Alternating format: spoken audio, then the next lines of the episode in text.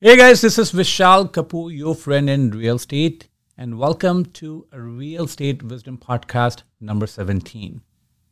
Merry Christmas. You must be unwrapping the presents which was given by your uh, friends, your kids, and uh, everybody around. If this is a happy time, and uh, I hope you're enjoying it.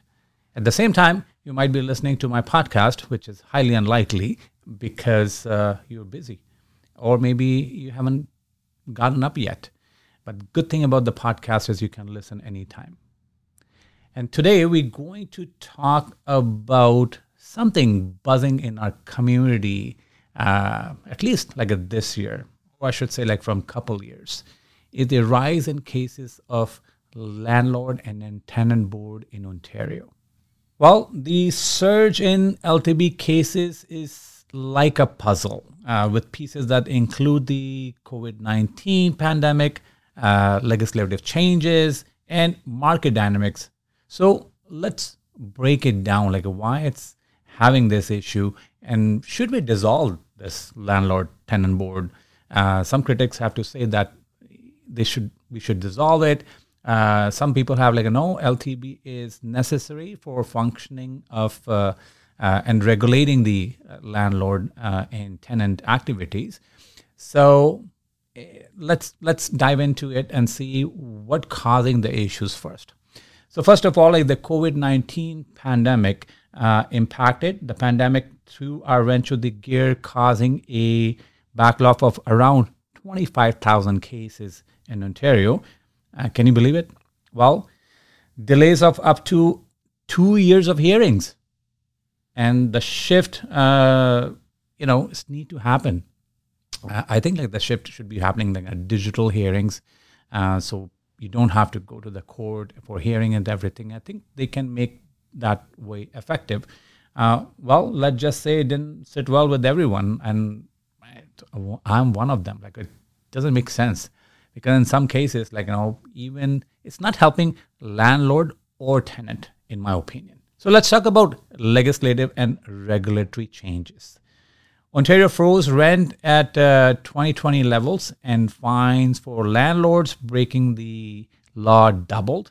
And the rental market saw a spike in eviction notices. Uh, soon that's over uh, especially for personal use. And now the rental market saw a spike in eviction notices, uh, especially for personal use. And Toronto witnessed around 80% jump in N12 notices. Um, you can call it market pressure, my friends, right? Uh, and I think like uh, we're both uh, suffering because the economic conditions, uh, landlord not making money, uh, at the same time, it's a pressure uh, in the market to provide more rental properties. But who's going to invest when they're not going to make some money or having a problem uh, from the tenant and tenant's not able to pay uh, their rent and they want to move on and want to evict them. But cases not happening like eight months to a year now, right? Well, here's the other challenges they have is enforcement and uh, ejection challenges.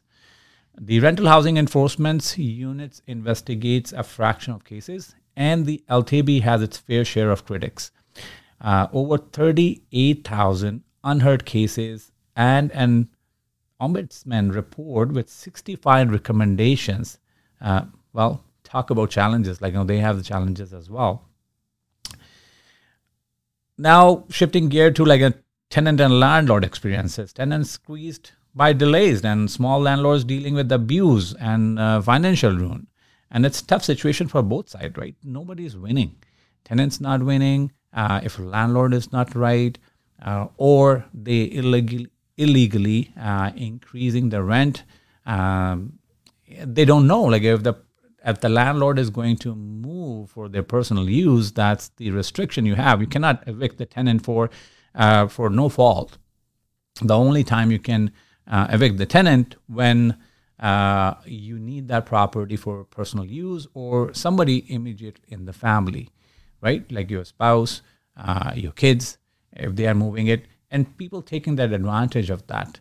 people taking um, landlord taking advantage of that because they have no choice because anything was built before uh, November 15, 2018, they are um, they're they're tied with the um, the rent increase, with the cap rate of ta- uh, rent increase, which is um, which is designed by Ontario government.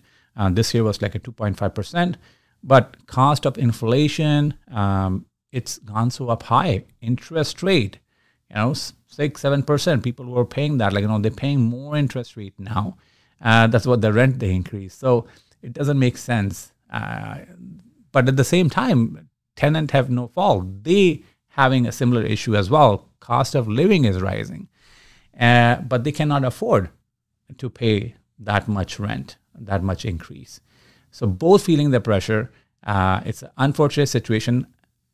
Hopefully, hopefully, in the coming year with some changes, uh, these things will improve. Uh, one of the biggest thing I say, like you know, if one the interest rates gone down, um, that might help, but that's not only uh, only the case. Uh, what the what the Ministry of the Attorney General um, is doing effort to address this backlog is uh, investing 28.5 million in a new case management system. Uh, the LTB is prioritizing applications for uh, above guidelines, rent increases. They're working on it, but challenges still persist. So, I'd like to hear from you. Like, you know, how are you feeling? Are you a landlord? Are you a tenant? And uh, what your intake is? Should we dissolve it? And if we want to uh, keep the land, uh, landlord and tenant board, what improvement uh, would you recommend? In my opinion, like you know, definitely uh, people on on the board they need to take more responsibility. They need to be more proactive in order to, you know, these are genuine concerns. You cannot punish landlord, um, you know, for unreasonable reason. And if that's a backlog, if they're hearing whatever, it's like it's a right or wrong. You know, who's right, who's wrong. There's only way you can find out when you're hearing their cases, right? Um, but if the backlog is seven, eight months, what the landlord is going to do? They have to pay their rent sorry, their mortgages. And where are they going to get money from? Right? And then people say like landlords are evil. Uh, they're not evil. They are regular people like you and me. And uh, if they're increasing their rent, uh, which you know they bought the property, they make some money on that for sure. Uh, but not necessarily all the people have uh, make money and even they make money in in the high time. Um, this will reduce it, and they cannot afford it. That money is not there anymore. They spend it. Now, where are they going to find the money to pay those mortgages, right? Uh, same with the tenant, like you know, they're suffering, and they're forced to do these kind of things. Um, job losses, their uh, the cost is uh, the cost of living have increased uh, they're spending more on gas. They're spending more on groceries. Um, what they're going to do because that's what they have budgeted in, and that's why we're seeing like a more N12 notices uh, coming in the market. Uh, I have the other day one of my friend actually um, he was paying like for two bedroom eighteen hundred dollars in Hamilton, and uh, now landlord give him a notice like N12 that they want to move in. So he was investigating how I can find out if he's genuine, like you know, he's really moving there or he's just making an excuse. Technically, you have to live in that property for one year in order um, to make your case strong. But who has the time, like, in the tenant coming out like after one year or even after six months and fighting when the case hearing is happening after six to eight months?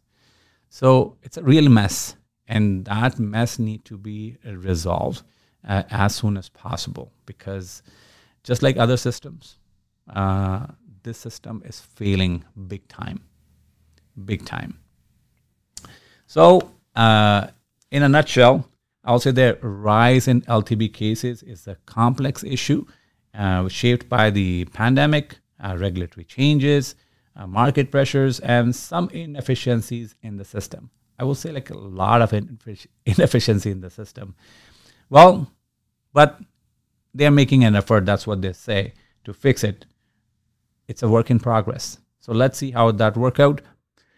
This is the last episode of this year, and uh, I'd like to wish you guys a very happy new year and hope uh, if you did the investment or thinking of purchasing a property uh, or even like thinking of selling a property and moving a portfolio, the new year uh, may prosper you in a good sense.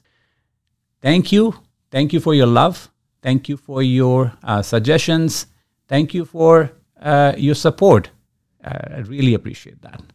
Keep watching for more real estate wisdom in the new year. Bye for now. Disclaimer The information provided in this podcast is for informational purpose only and should not be considered as financial or investment advice. Consult with your professional before making any real estate decisions.